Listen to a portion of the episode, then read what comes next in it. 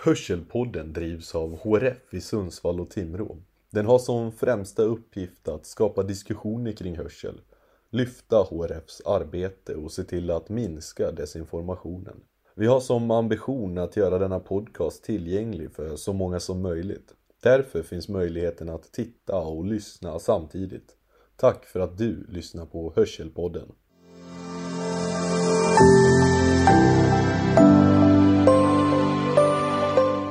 Hallå och välkommen tillbaka. Idag ska vi prata om eh, identitet i yrkeslivet och eh, lite tankar och erfarenheter kring det. Och Jessica har jag med mig också idag. Ja, hallå hallå! Ja, men du Frida, hur upplevde du det första bemötandet när du hade slutat skolan och kom ut i yrkeslivet? Ja, så det första de sa till mig var att du kan inte bli fotograf på grund av din hörsel.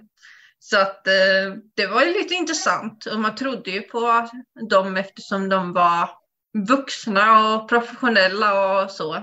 Ja, och detta, detta var på Arbetsförmedlingen då, eller? Ja, ja. möte där, liksom inskrivningen. Ja, och, och hur då, kände du då? Jag menar, jag hade ju en bakgrund då med att jag hade tre år in, eh, gymnasie inom medieproduktion. Eh, och sen så hade jag också haft två olika former av företag som UF och eh, sommarföretagande genom ett projekt. Ja. Så då, det var väl inte kul att höra att man inte kunde bli fotograf när det var en största dröm. Ja, och hur kände du då, då, när de sa så till dig? Blev det så här att jag ska visa dem eller kände du att, att upplevde du mer som att allt gick i kras när de sa så? Förstår du? Alltså det var väl mer liksom att Jaha, ja, jag får väl ta som de säger. De har ju erfarenheter, de har kunskap om hur yrkesliv är, för jag hade ingen aning. Jag visste ju bara hur skolan gick till och så. Eh, och eh, då var jag liksom så här, ja men vad kan jag bli för någonting då? Och så pratade vi om att ja men eftersom du är hörselskadad då bör du sitta på ett kontor eh, där det är helt enskilt och tyst och kanske ett mindre företag så att du orkar med hela dagarna. Ja, så de såg egentligen bara problemen. Mm. Eller hur? Inte hur, hur, inte hur du kan bli där du vill. Nej, att hitta precis. lösningar på att du ska kunna bli där du vill. Nej, det var att, inget sånt. Nej, det var mer tänker... bara så att ja, dina drömmar det kan du kasta bort. För att eftersom du har en diagnos som är hörselskadad. Ja. Men hur tänker du kring Arbetsförmedlingen där och kunskapen kring hörselnedsättning? Är det lika där som inom skolan upplever, upplevde du? Att, att, det, att det är dålig kunskap? Eh, jag kan ju säga att Arbetsförmedlingen skulle jag säga att jag tror inte de, där kanske låter fel, men eh, jag, jag, kan inte förklara bättre, men jag tänker att de har kanske inte intresse för individen. Mm, mm. Nej, och jag tänker också att, att tyvärr är det väl så att de inte har tiden lika där, eller som du säger intresset att verkligen hjälpa och att stötta och hitta lösningar och att lägga ner lite tid och energi på att se vad kan vi göra för att du ska kunna uppnå din dröm eller ditt mål. Mm. Ja, för det hade ju varit annat om de sa liksom att ja, men du kan inte bli fotograf för att det är jättehård konkurrens inom områden du vill jobba. Mm. Alltså då hade det ju en helt annan sak, men nu var det ju mer så här att din hörsel är problemet. Och sen, och, ja, och sen måste jag bara avbryta dig, dig där och säga att jag gillar inte ordet att du kan inte. Det finns ingenting du kan inte. Nej, precis. Eller hur? Jag menar, det har ju jag upptäckt på senare år också att vill man någonting så spelar det ingen roll. Du kommer dit ändå. Jag menar. Ja, så. jag ser bara möjligheter. Det finns mm. inget du kan inte. Allt går att lösa. Så jag, jag, blir, jag blir så arg när jag hör att de säger att du kan inte. Det kan man inte. Man kan ju som du säger säga att ja, jag du har ju vissa svårigheter, men, eller hur? Mm. Men sen var det ju så dåliga argument liksom, när jag för jag kommer ihåg liksom så att jag vet inte om jag frågar exakt liksom, ja men varför säger du så eller vad menar du? Utan det var ju liksom så här, ja men som hörselskadad behöver du ju ha dålig balans och kan inte hålla kameran rakt och fota. Och jag Och så tänker bara, så att jag, jag fotar hmm. man med hörseln då, då eller fotar du med öronen? Ja men, åh, förlåt.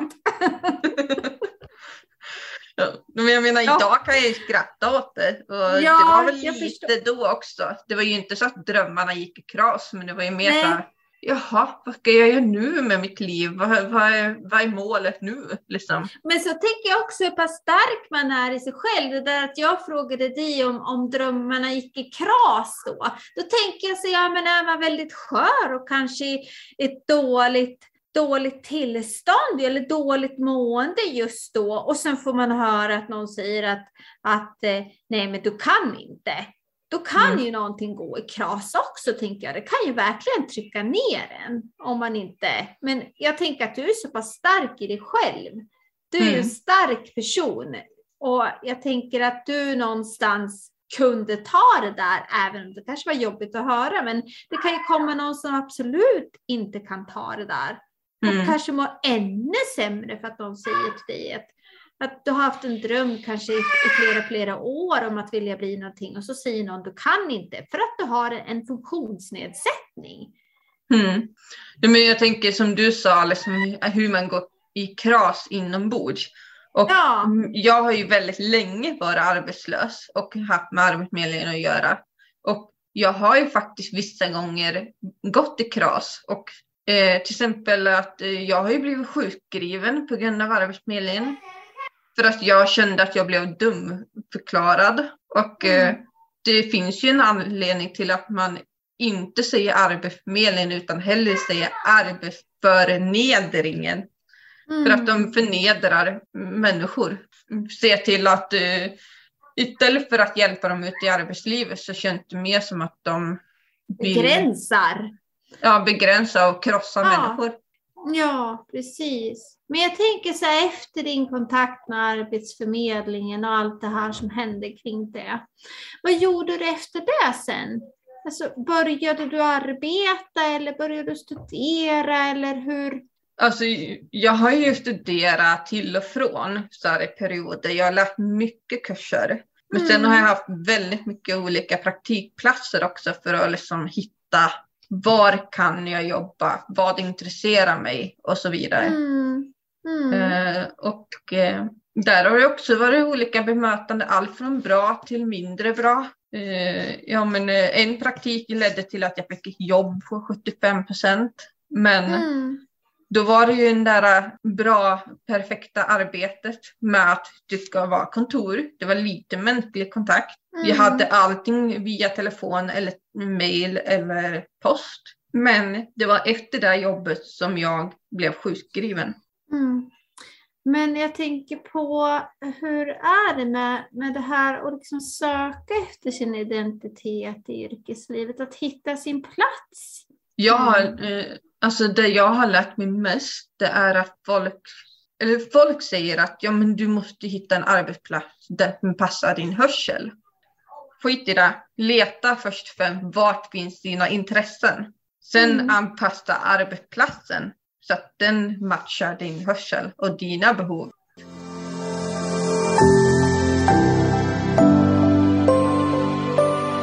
Du har lyssnat på Hörselpodden som drivs av Frida Persson och Jessica Stoltz.